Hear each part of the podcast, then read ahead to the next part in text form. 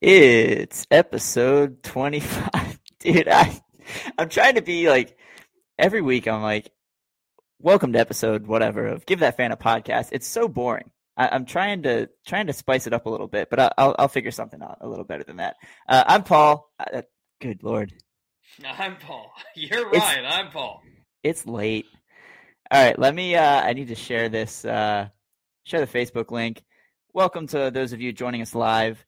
Uh, we are streaming live on Twitter, Facebook, on our Orioles 24 7 page. That's Eutaw Street Report, as well as our YouTube channel. Uh, you can't comment along on Twitter, but if you follow the Facebook or YouTube streams, you can comment. We can see it. We can add it onto the show and and perhaps give us something else to talk about. Because the reality, Paul, is that it's the off season, so there's not as much Oriole things going on.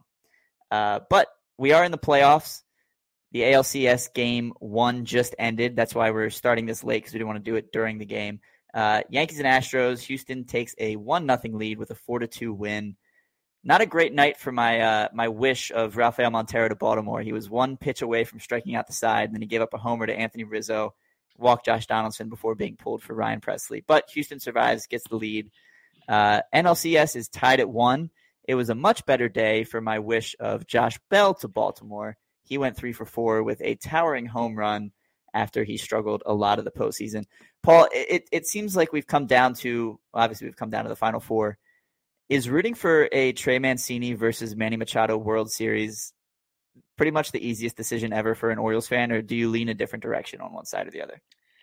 See, it's hard for me. Um, I'm I like Trey Mancini. Um, I'm not as big of a Trey Mancini fan as everybody else in Baltimore seems to be. Um, I, I like the guy. I thought he was a, a, an incredible story, and but for me, like he's not here now, and you know he he never he never stuck with me like other players did, and and I know that I, I don't know why that should be so awful, um, but but I think it is. I think people think that that's awful. Um, my stepdad's a Philadelphia Phillies fan. He's from Philly. My two co-best men are from Philly. Um, so I'm kind of, and I, I'm a big Bryce Harper guy. I love Manny. Manny's probably my favorite player in the game, but I don't know. I, if I, I let's just put it this way: the NLCS. I just love the fact that it's not the Braves, that it's not the Dodgers, that we can watch two teams battle it out that I think the Phillies only have like two world championships in their in their history, and being exciting down to the wire LCS, and whoever gets there, I'll be excited for. From the American League side, I think this was a series nobody wanted, right? Pretty much, yeah. You got you're getting the Yankees and the Astros, and look, the Astros have been to the World Series. If they go back this year, it'll be four times in six years. Um, the Yankees are the Yankees. If they never go back to the World Series, it'll be it'll still be too soon. So, um, I think whoever goes to the National League we'll all be rooting for, and we'll have a former Oriole to root for, um, one way or the other. So I'm here for it. Let's go. Yeah, I'm. I'm. I see the appeal of the Phillies. I like Bryce Harper as well. It's a really fun team. Kyle Schwarber hits tanks. Rhys Hoskins has been there for a long time, grueling through you know a, a lot of down years for the Phillies but I, have found myself rooting pretty hard for the Padres. Um, you know, Manny Machado has a lot to do with it. I love Juan Soto. He's he's the centerpiece of my fantasy team, which might explain why I faltered down the stretch and and got knocked out in the playoffs. But anyway, yeah, that batting average wasn't great this year. No, it's it's weird that he he he had a bad season, a bad second half by his standards, and his on base percentage was still like three seventy something. It was yeah. he's he's an, an absurd player, but obviously the American League, not the Yankees. Um, but I, for me, it's it's Padres Astros what I'm rooting for. It'd be nice to see a couple former Orioles there. Uh, but if if that's the result we get, I'll be I'll be pulling for San Diego. Whoever comes out of the NL is, is yeah. I, I think I like. we'll be rooting for whoever comes from the NL. Now, uh, who's your NL MVP? It's it's pretty interesting because by and large, the better season belongs to Paul Goldschmidt. But Manny Machado was the heart and soul of that Padres team. He carried that team on his back when Tatis Tatis didn't play at all this year. Manny was that guy. He came back didn't even go on the IL after what looked like a broken ankle, and came back and didn't really skip a beat. Uh, is Manny Machado your favorite for the NL MVP, or is it going to be Goldschmidt? I I want to say it's Manny, and, and, Goldschmidt did struggle a little more down the stretch uh, to kind of even out his season numbers. I still think it's Goldschmidt. It, it, as as late as I think beginning of September, we we were looking at Goldschmidt as a potential triple crown winner in the National yeah. League. Uh, to to me, he he did enough to you know balance out the, the struggles near the, the the later portion of the season. But he was a monster. He had such a good year. Yeah, such a good year. You're not going to miss either way, but I think that he's going to win it. I think so too. Um, it, it, won't break my heart as much as I'd love to see Manny take one home. Um, anyway, in, in, current Orioles news, John Means is throwing. Mm-hmm. Posted a video to his, his Twitter and his Instagram the other day. It's light throwing and it's off of flat ground, but it's still a massive step in the right direction. He obviously won't be ready for opening day, but it fires me up to to see him out there throwing a ball. Yeah, six months after uh, having Tommy John surgery, and he's out there throwing a baseball. Uh, look, it's going about as well as you could you could have hoped, right? I remember at some point during the year they said that he was ahead of schedule. So, yeah, man, uh, it, it's great to see him throwing. You know, there are a lot of people who seem to think that he'll be back. Um, when I say a lot of people, usually when I say that, I mean a lot of fans. Um, and I say it a lot. A lot of people, a lot of fans seem to think he's going to be back uh, by May, and I think that that's pushing it. I think that yeah. the earliest you can expect him is maybe mid June. And really, I think the Orioles would be doing themselves a service if they just wait till after the All Star break. And it's almost like eh, because either way, he's going to be on an innings limit, right? It's not like you're bringing him back to throw seven innings. You're bringing him back to throw three, four, five innings, kind of like Chris Sale when he came back from it. Yeah. And um, if the Orioles have the pitching staff that we think they're going to have, I mean, they've already got 9, 10, 11 guys who could be in their rotation before they even had a free agent um, or or trade partner. Um, you don't want to th- you don't want to throw a wrench in a good thing. And I think wait until after the All Star break and see what your rotation looks like to bring Means back is probably the best choice. But great to see him uh, throwing now, and it's only um, it's only uphill from here. What, what's the saying? Is only downhill from here because it's easier to go downhill, but it's it's all down. I, well, I guess it could go either way. I think the the phrase I'm more used to hearing is it's all downhill from here. Yeah, but he's only, it's it? only going to get better from here. We'll just say that it's only going to get better from here. Now I'm now I'm questioning whether or not that's the more common phrase. I'm trying it to think is. of like context that you hear it in. It's it's all downhill from here is the phrase, and I think it's supposed to mean it's easy from here. But when you say it's all downhill, it's like you're taking a slide from the top of the mountaintop. You know, just like the the uh, shit runs downhill. Um, yeah, yeah. And that was that comes from way back when, when all the rich people lived on top of the hill, and they would throw their waste down the hill down to the peasants below, and that's where that comes from. So it's either it's all downhill because it's easy, or it's all downhill because it's all shit from here. Yeah, one one of those things. I don't. know. It's it's almost eleven thirty. We're we're doing this later than we're used to. It's almost uh, eleven thirty. Uh, Shut up, Paul. no, no, no, no. It's it's almost eleven thirty. We're both a little groggy and, and not really sure where this conversation's going. But uh, John Means, right. good. John Means, yeah, it's it's awesome. Um, the other side of the battery, the Orioles agreed to terms with Anthony Bemboom for 2023. They now have six catchers on the 40 man roster. Adley Rutschman's a given. He's going to be the guy. Robinson Chirinos is probably going to, well, he is a free agent. He's likely not coming back. Uh, that leaves us with Anthony Bemboom, Cam Gallagher, Aramis Garcia, and Mark Kolozsvary as the other four catchers currently on the 40 man roster. Still in the minors, you've got Jacob Nottingham, Brett Cumberland, if you look a little further down, guys like Cody Roberts and Maverick Handley had, had solid seasons this year. Is the Orioles 2023 backup catcher already here? Is, is he already in the organization? Because for me, if, if that's the case, I think I'd prefer one of Cam Gallagher or Jacob Nottingham. Um, but I'd, I'd rather continue looking elsewhere. I, I, I kind of want someone with enough of a bat that when you're giving Adley the days off that he's obviously going to get as a catcher, it doesn't feel like a so-called punt lineup. Um, and for me, that's a guy like Christian Vázquez. Uh, he's solid defensively. He's got a good enough bat. It's kind of a bat that screams backup catcher, and I don't mean that in a bad way. I, I mean it in the sense that it's serviceable, but it's not starter worthy. But it's not something that's going to hurt you. He hit 274 this year. Doesn't walk a ton. Half decent power numbers, um, and he could he could replace Chirinos' veteran leadership too. You know, Chirinos is a guy who has playoff experience. Vázquez is in the same boat. So, someone like him kind of strikes my fancy a little bit. Yeah, I, I kind of look at Christian Vázquez as a starting catcher though in the league. Uh, I, I, I mean, I, maybe he's never really. I feel like he's been like a really good starting catcher in the league, hasn't he? Well, that's that's the question. Is what? Yeah, he's been he's been fine, but the, the question is, would he be willing to accept a deal to be a backup? I mean, he is he is going to be 33 soon. I can't imagine that he would be. Uh, not to be the backup to a guy like Adley Rutschman. Um, if he was going to be a backup in the sense that one guy plays, you know, 90 games and the other guy plays 72, then maybe. But Adley's going to going to catch 135 games, 130, 100, well, 125 to 135 games. Adley's going to catch.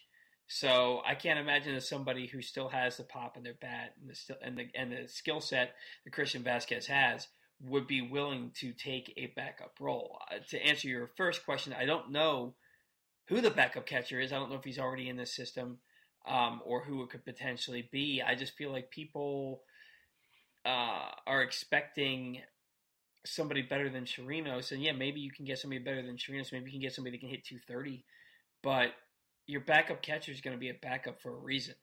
There's if they can hit and play good defense they're going to find a starting job somewhere.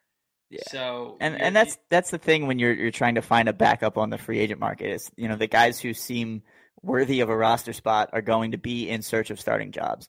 Yeah. And the guys who are not as good are the ones who are going to settle as backups, and that's what we saw with with Chirinos. You know, turning 38 wasn't uh, no longer in his prime, to say the least. Um, he's still looking for another big league contract. I don't yeah. think he's going to get it, but uh, you know, I could see the Orioles giving him a minor league uh, contract and invite to spring training, maybe. He and Adley seem to get along well. Brandon Hyde seemed to love him, but defensively, your backup's got to be a good defensive player. Do you see a like a Tucker Barnhart or an Austin Hedges type finding a backup deal, or do you think they are are starters as well? No, I don't. I don't. I don't think that Austin Hedges is a starter.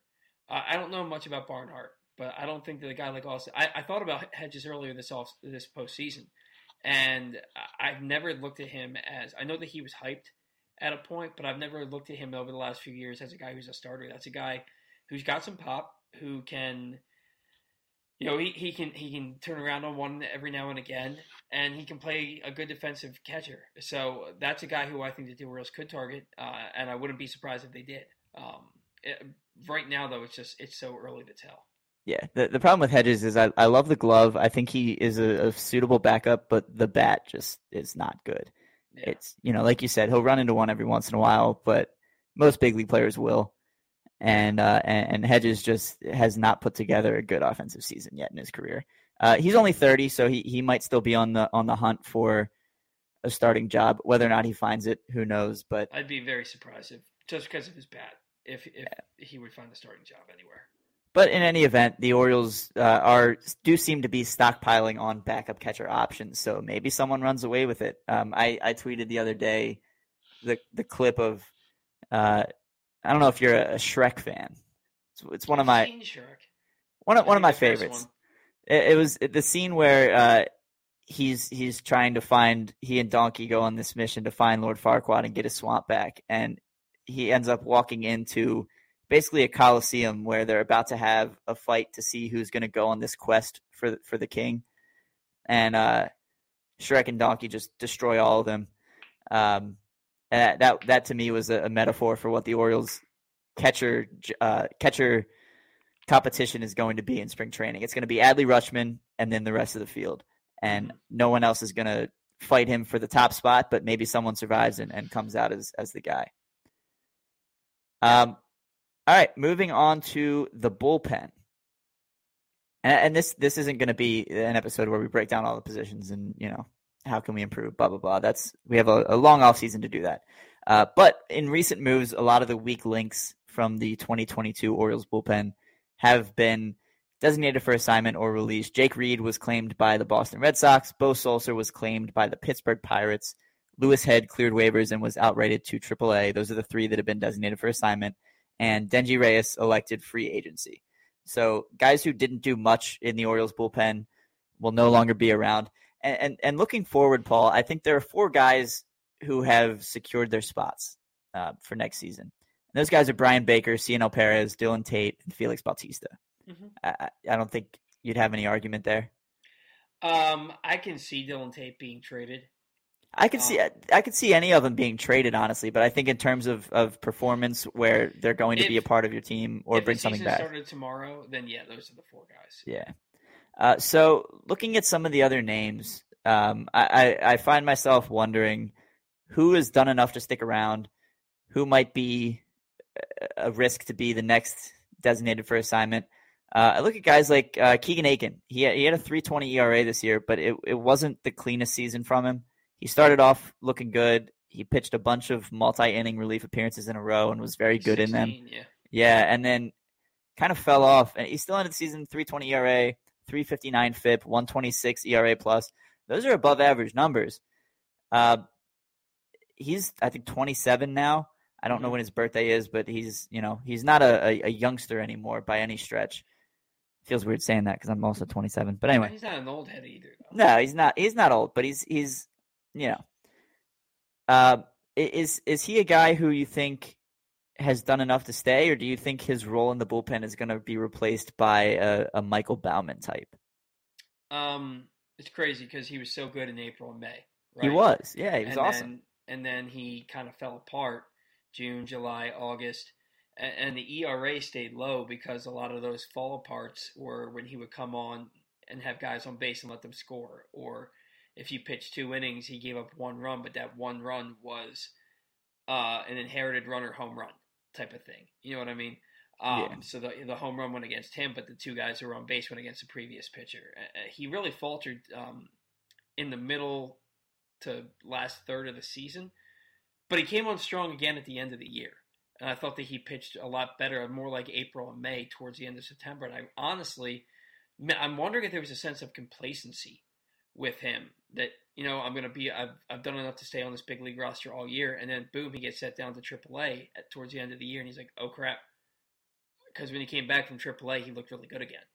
Um, I think he's going to get a crack at it. I think I, I think that he's going to have the opportunity to stay in that bullpen mix.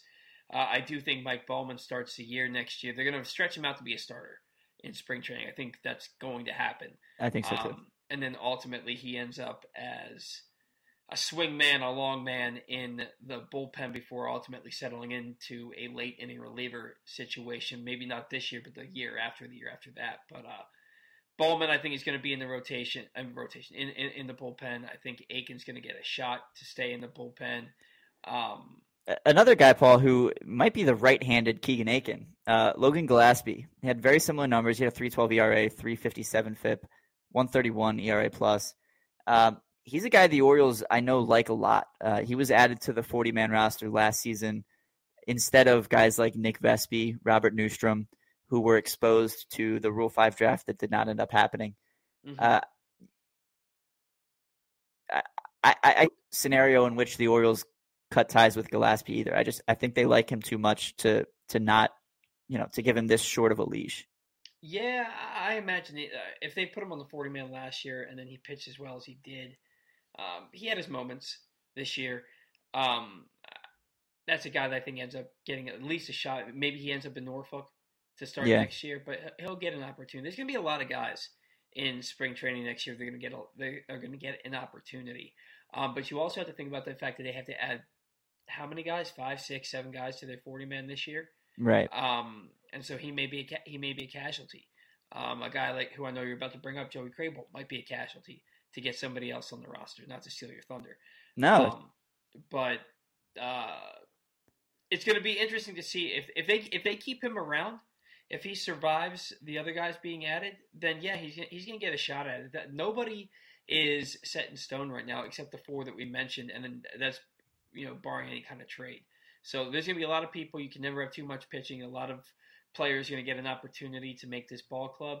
And I also, I, am still really hopeful that they go out and get a free agent reliever um, to kind of bolster things. Somebody that's not a waiver claim, somebody that's not a minor leaguer coming up from your system, somebody that's already established. I don't know who that is or what that looks like.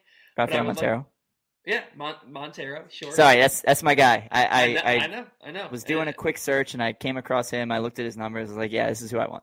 Yeah, I, I think that people thinking of Edwin Diaz are going to be really disappointed. He's not coming here.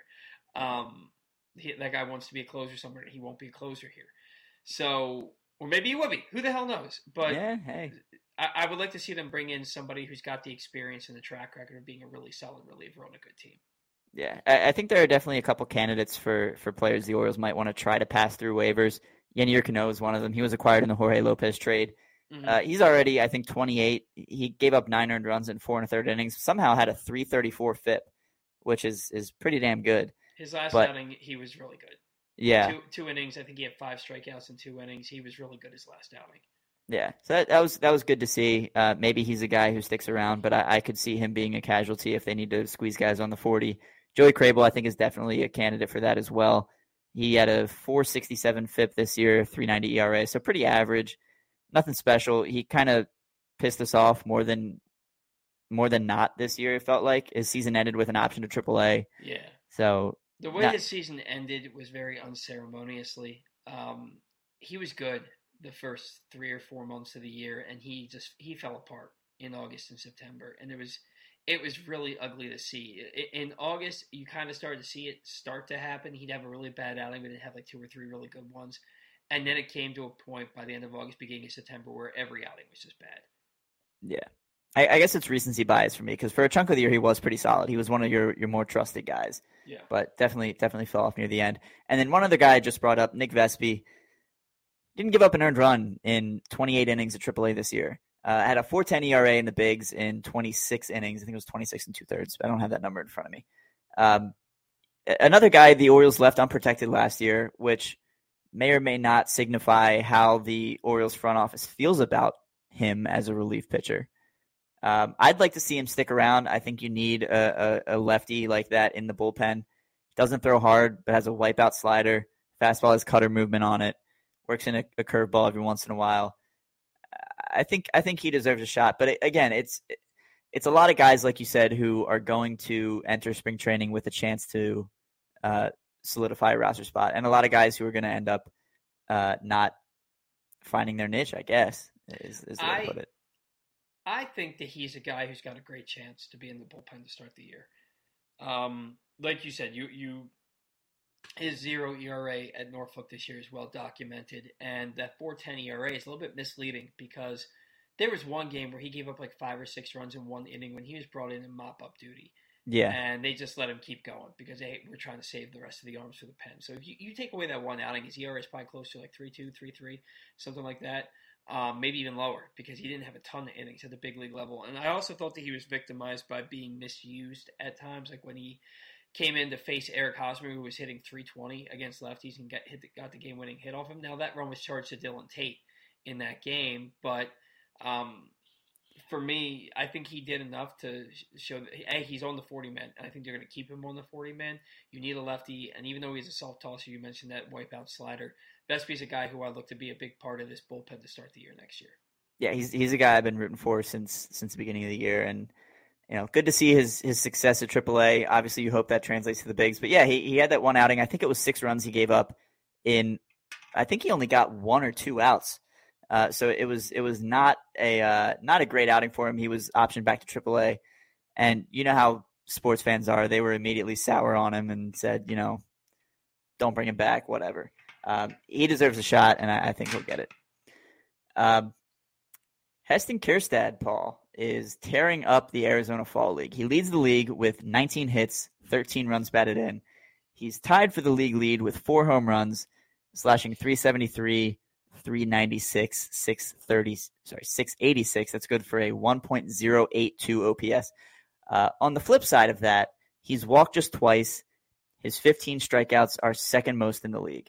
So, not the ideal situation for him, but he's been tearing the cover off the ball when he's making contact. Went four for five yesterday, uh, Monday, inside the park home run. Mm-hmm. Um, I think it's fair to assume that he'll start the year in Bowie. Yeah. And it seemed like there were several prospects whose offensive game really took off once they made it to Bowie. Guys like Norby and Ortiz and Cowser. Um, it, it's a much easier place to hit than it is in Aberdeen. Is there a shot we see Kjerstad in the majors in 2023, or do you think no, the, the no, following I mean, season's more realistic? He's going to have to have uh, a Gunnar Henderson type of um, ascension yeah. in 2023 to get to get here. I think 2024 is realistic, and even then might be the second half of 2024. Um, when he started playing, I, I I don't know if it was on this show, if it was on that crap that we did with that one dude, or uh, if it was on the bat around. But I said I, I don't think we can realistically expect to see him until he's 25, um, make his big league debut. Now, look, when you go to the Arizona Fall League, you if you're going to play in the, in the, Arizona Fall League, it's better to have good results and bad results, right? Um, what do we know about Heston Kjerstad? We know that he's a big time power left-handed hitter, but he strikes out a ton. That was his mo in college. Uh, so the 15 strikeouts doesn't surprise me. And yeah, I'm glad that he's hitting, he's tearing the cover off the ball. But I don't put a lot of stock into the Arizona Fall League. That's a yeah. bunch. Of, that's usually a bunch of young prospects and a bunch of uh, prospects who are coming off injury um, that are playing there. So and it's it's also important to note that out in Arizona, a lot of the pitchers who are there are not trying to strike hitters out. They're trying to work on certain pitches that mm-hmm. they maybe struggled with throughout the season. Oh yeah, you, you you used to cover the Arizona Fall League, I think it was. Yeah, you, you went to a lot of those games anyway. Mm-hmm. Um, yeah, so glad that he's getting good results. It, it, beats the inverse of that, but I, I, don't. It doesn't hold a lot of weight for me.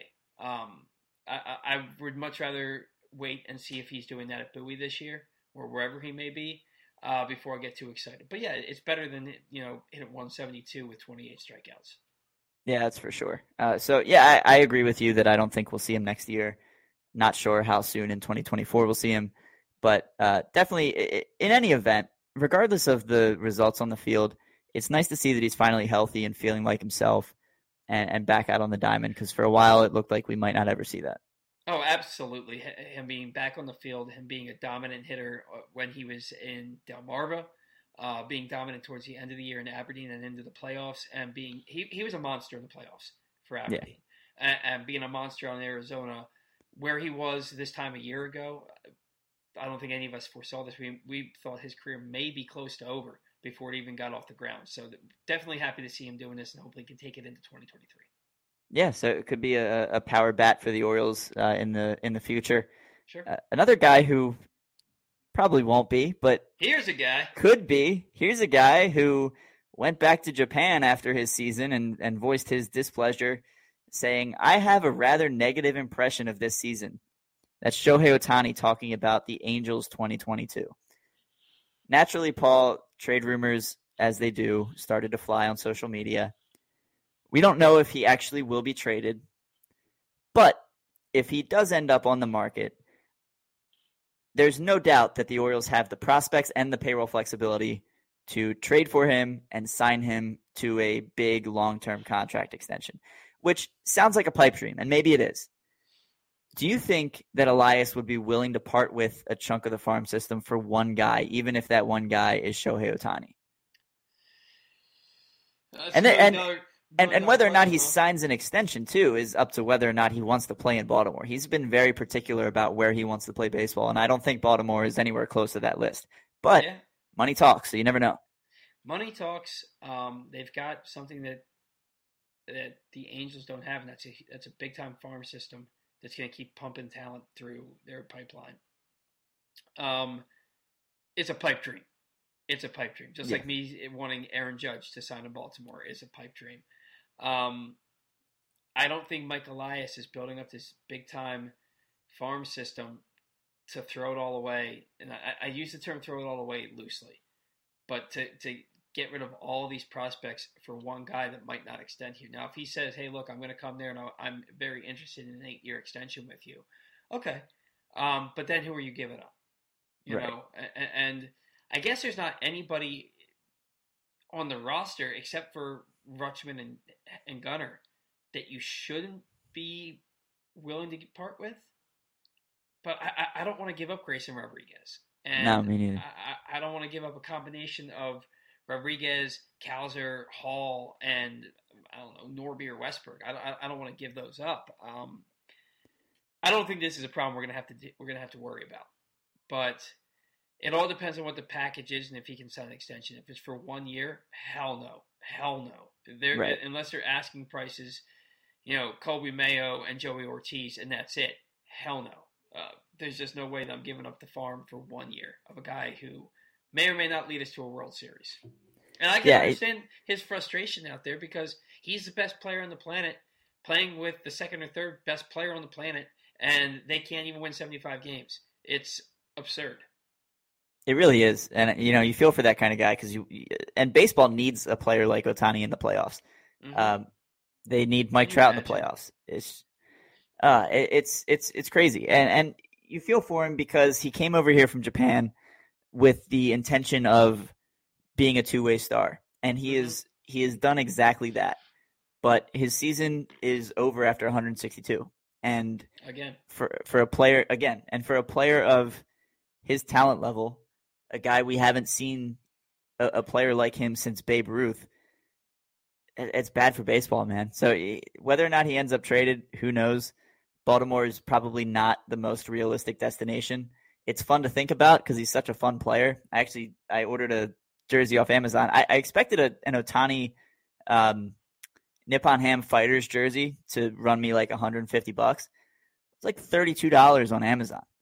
Nice. So I got a I got a Japanese Ohtani jersey. I'm excited to to start wearing that. Um, but yeah, it's it's it's fun to think about, like I said, but probably unrealistic. I bought the the wife is a huge Shohei Ohtani fan. Um, she has been since he got here, since he got to America, and um, I bought her an Ohtani jersey for Christmas.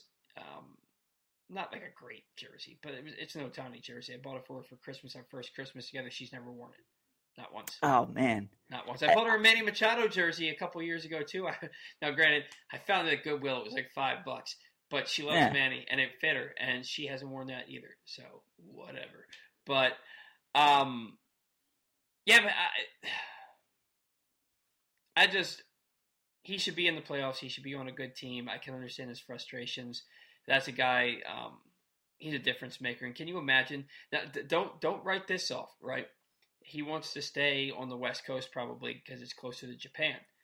Um, he gets traded to the Giants, who cleared a lot of payroll, and then they sign Aaron Judge on top of that. Can you imagine the Giants having Judge and Ohtani that would be in their unreal. In their outfield?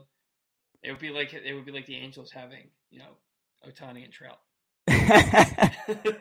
hey, get ready for the Giants to miss the playoff for the next decade. right? Although I, that wouldn't bother me because uh, they they just won three World Series in five years, beginning of this, I guess, last decade. God, it feels so recent. I know it, it was 2010, 2012, 2014. Yeah, And it, it, it, it, it feels way more recent, but that's just what happens when you get old, dude. All these uh, days so. start to bleed together. Yeah, I I uh, pulled a muscle in my back. I might have like it. It's enough pain that it might be a, a pulled oblique. Um, folding laundry last night. Oh, nice, I'm 27, dude. This isn't supposed to happen. dude. I'm I'm 38. I was playing baseball on Sunday, and everything in my body hurt. And I'm like, what am I going to be like in my 40s and my 50s and my 60s? This is going to suck. And then I started doing a plant based diet because I saw this documentary called The Game Changers that um, scared the crap out of me from eating meat. Apparently, I've I've been eating meat breakfast, lunch, and dinner my entire life, and didn't realize I'm basically killing myself. And so I've switched to a plant based diet, and then feeling strong today. I go to the gym, I get a full back and ab workout, and then I come home and rip a 200 pound bush out of the ground and dig up an old stump that I didn't know was in our front yard. And now my body's killing me. So When did you when did you start doing that? When did you go plant based? Monday, it's oh, Wednesday. Oh, so it's it's very recent. Yeah, I haven't had a dude. I have never gone a day in my life without eating meat, and I haven't eaten meat since Sunday. I don't know how long this is going to last, but so far so good. Yeah, uh, that's wow. I, I saw you what four days ago. We we did the bat around together, and Yeah. uh, I think Wow, I had a cheesesteak that night. yeah, and now now you're a new man. I don't I don't think I I don't think I could do that. First of all, I don't have enough meat on my bones for it to be a problem. I'm a skinny dude. Um, oh no, no, it's it's but- it's a it's a hard thing for skinny dudes too. Watch the Game Changers. It's I- it literally scared I me straight. I don't want to. I don't want to be scared into into giving up meat. It's so good, man. It is good. God, shut up. Let's move on. All right, I'm sorry.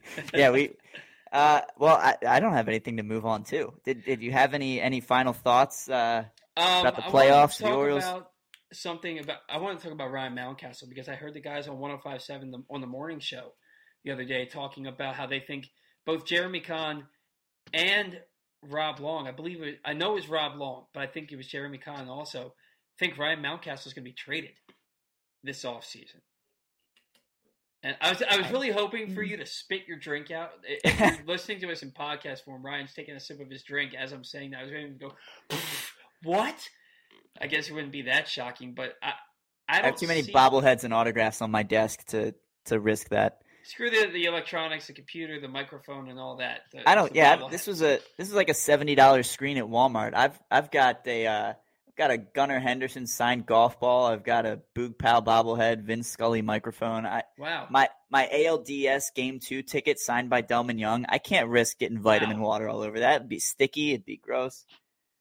Um, I you know, it wouldn't stun me to see Mountcastle get traded.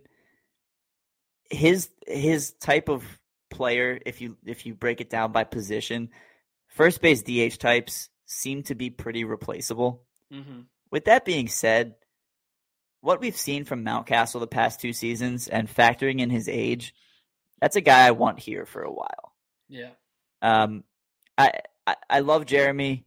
I, I'm not sure I'd put a ton of stock into that. It's probably just them sparking conversation. I'm not sure they have any information that would back that up. Maybe they do. I don't know. Um, that's not a knock on them. It's just, uh, I, I, don't know. I, I don't want him to be traded. Yeah. If he it- did, if he was, it wouldn't surprise me. It might break my heart a little bit because I'd like to see him get it. I mean, look at Christian Walker. This is a guy the Orioles. He was a similar prospect to Mountcastle, and uh, the Orioles cut ties with him after he he started slow. The results weren't there. He just hit, I think, thirty more than thirty-five homers with the Arizona Diamondbacks this year. He, he was he was pushing forty, but you also got to look at Yeah. Christian Walker. I'm going to pull up his stats real quick. I, I know he's not a great, well-rounded player. He's pretty much power and I think okay defense. Well, it's Um, not it's not the first time that he's hit 30 homers in Yeah. in his career. People forget that the, that it was uh okay, it is the first time, but in 2019 he hit 29 homers and he hit 259 with a 348 on base percentage. This year it was 242 with a 327 on base percentage, 36 home runs, 94 RBIs, an 804 OPS. Um, OPS plus of 126. He was 26 points above league average uh, Yeah. as a player, and uh, he was a five win player, 5.1 B war this year. But it's taken him till age 31 yeah. to do that. You know, I don't Right. want I don't want it to take six more years for Ryan Mountcastle to become that player. No, and I, don't think it will. I think he I think he's, he's, already be a better overall hitter too. Yeah, no, I agree. And you know, you, you talked with with Connor Newcomb on the Locked On Orioles podcast last week about Mountcastle, and hmm uh, I didn't get a chance to listen to it, but I know you talked about how his peripheral stats were Better. make an argument that he might have even been better than he was in 2021 when he hit 33 homers, set the Orioles rookie mark. He, he's he's a talented guy. He hits the ball really really hard. He's Mhm. playing very good defense at first base. Uh, that's not a guy I want to part with. Not not at the beginning of Not a when you have nobody potential to- window of contention. and not when you have nobody to replace him with. You know, it's Right. not it's not like you have Spencer Torkelson, despite his down year, or Andrew Vaughn in your system knocking down the door. It's like you got Tyler Nevin. You know, like right. You don't have anybody to replace him with. But if they're trading him, it would have to be part of a package that brings something legit. Otherwise, I, I, would be very upset with them trading him. Don't sleep on my guy TT Bowens. He's going to be here soon. You think so? Uh, I like TT. He follows me on Twitter. Um, I eh, mean, eh, Jose, hey, Jose Bautista was following me on Twitter for a little bit, so yeah, same. I, he's he didn't he follow like eight hundred thousand people. I think just to troll us, Yeah, legitimately. What a piece of gar- he was a mess. I finally in in uh, in Ravens talk, I finally got blocked by Patrick Queen. I called him the Rougned Odor of the Ravens. I saw that, and he That blocked was- you. He blocked me. Yeah, it, it took him a couple days. I guess he searched his name a little bit later, but I thought that was a good comparison. Uh, Kind of player. According to Pro Football Focus, he's been one of the top three rated linebackers the last two weeks. which absolutely blew my mind. Now, to be fair, that that comes after my tweet, but before the tweet, for the last couple years, he's been the guy who is a point of contention every week in the sense that he he misses tackles. Uh, he just he hasn't been the contributor we expected from him, and yet every once in a while he comes up with a big play, a la Rougned Odor, go ahead mm-hmm. home run late in the game, where he he shifts the momentum. We saw it in the Bengals game, and this was the, the um, this was why I, I tweeted what I did. He had that he had that interception when it was ten to ten. He picked off Burrow, and it that was a time in the game where it felt like all the momentum was going the Bengals' direction. Right. And uh, Queen comes up with that pick, and I was like, man, that feels like watching Rougned Odor hit a go-ahead home run or game-tying homer after he makes two errors in the top of the seventh, right. and and lets the other team right times. back in the game. Yeah. Uh, but anyway, I got I got I got blocked by PQ, so I'm joining the I think probably thousands of other Ravens fans who are in the same boat. Yeah, Patrick Queen is just one of those guys, man, and it's to me, he's too fast for his own good. And he has no idea how to break down to make a tackle. When you see him break down and make a tackle, it's amazing because he just never does it. He's always over pursuing, runs right past the ball carrier because he's just going too damn fast. And we're so used to seeing Ray Lewis in Baltimore. And I know it's been 10 years since he was here, but that's like our basis of comparison for every middle linebacker that comes through here. And so when they don't when they don't make every single play like Ray did, you're like, this guy sucks. And I don't know. Patrick Queen, I, I, I, they started using him more in the pass rush last week, but I'd like to see him be more of an edge guy and use that speed to get after the quarterback. But this isn't a football show, so I digress. Yeah, back to uh, it's it's a, a podcast. And Paul, are you are you on TikTok? I, I'm going somewhere with this. I promise. I am, but I don't post anything. I'm I, have TikTok because my wife was really enjoying TikTok about a year or so ago, and she would keep sending me links. She's like, "Can you just download the app so that you don't have to like so I don't have to keep sending you links that you can just look at them. I said fine, so I download the app and I just watch videos. Yeah, my fiance did the same thing. Uh, sent me links all the time. Uh, we did have an account for our uh, our cats and our snakes. Uh, it, it, was fun, but uh, I, I, bring this up because uh, she suggested to me that we put. I think it was her that suggested it to me. Might have been one of my sisters. that we create a TikTok for the podcast as an opportunity to grow. This is this is episode 25. I know you haven't been doing it the whole time, but I'd like to continue to to get bigger and I think TikTok might be a solid platform for that. We just kind of post clips and it feels like we'd be trying to hit a very niche market, you know, Oriole fans obviously. Yeah.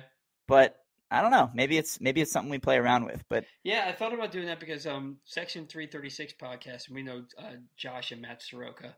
Um, they have they they post um, during the season little quips and stuff like that. And I thought to myself, I really want to do that. Um, on TikTok, they do. Yeah, yeah, they post on TikTok um, ah. little things. More Matt than Josh, but thoughts on the Orioles and stuff like that. And I was like, I should start doing that, and I just never did. So I think that could be a good idea. Yeah. Yeah, maybe maybe we make a TikTok and start doing that. I don't know. I've like, I I've, i want to tweet more from our podcast account too at Give That Fan a Pod.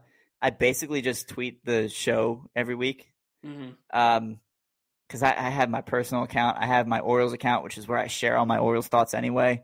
So I, I don't know. Maybe I, uh, another thing I could do, and this, this might be, well, no, but, um, yeah, maybe, maybe TikTok is the move. Maybe we make like an Instagram, post some reels. I don't know.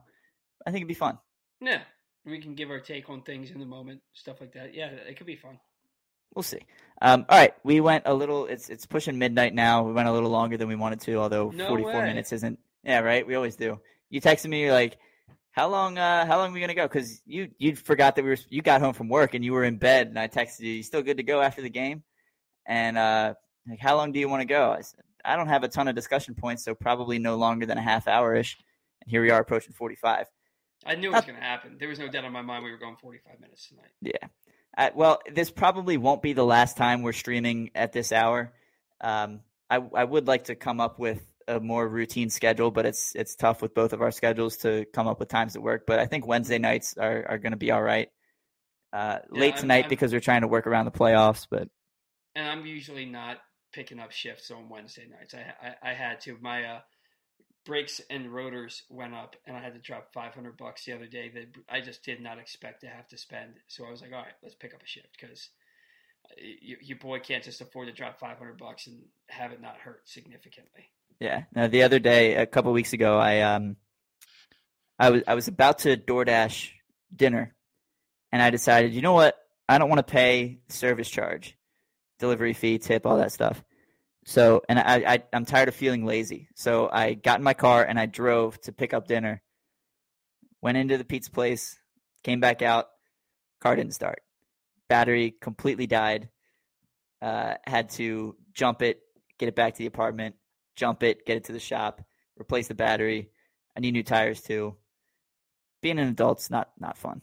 Yeah, dude, it's it is always as soon as you feel like, all right, I'm where I need to be. Let's start saving. No rotors and calipers, bro. You, it's always something with the car too. Yep, yep. Oh, so man. that's how right. it goes. Hey, we, we are probably not going to be recording again for another two weeks, just because you know we're kind of on an, a bi-weekly schedule here because of you know it's the off season. Right. But I think that the next time we record should be is if not the end of the World Series, it'll be in the middle of the World Series. And uh, we'll be that much closer to the Orioles starting some free agency and maybe getting the rumor mill going. Um, so hopefully by then we'll have something even more significant to talk about, and also hopefully the Astros losing or the Yankees losing a World Series. That'd be nice. Yeah, I, I've I've been waiting to bring out my my tweet about the Yankees getting eliminated from the playoffs, which is a, a yearly occurrence at this point. Always brings me joy. So when so the Yankees always by the Astros too. Always by the Astros, which is fine, I suppose. And I, I, I think I said this on the bat around the other day. It fires me up, kind of as as tired as I am seeing the Astros there every year. Fires me up knowing that the Orioles are trying to follow a similar blueprint. Mm-hmm. Mm-hmm. Yes, so, I, I can't wait for you know five years from now when somebody's doing a podcast talking about the Orioles the way you and I are talking about the Astros. So bring it on. Yeah, man. All right. Uh, subscribe to our YouTube page. Follow us on Twitter at Give That Fan a Pod. Uh, thank you, as always, to Derek and Tony at Eutaw Street Report for hosting us and, and now letting us stream on the Orioles 24 7 Facebook page. It's a big help to us. We appreciate it very much. Uh, we still have shirts available at birdlandstore.com. Uh, I didn't wear mine tonight, but I've got a few of them. Um, that's that's all I've got, and we will see you in a couple weeks next time on Give That Fan a Podcast.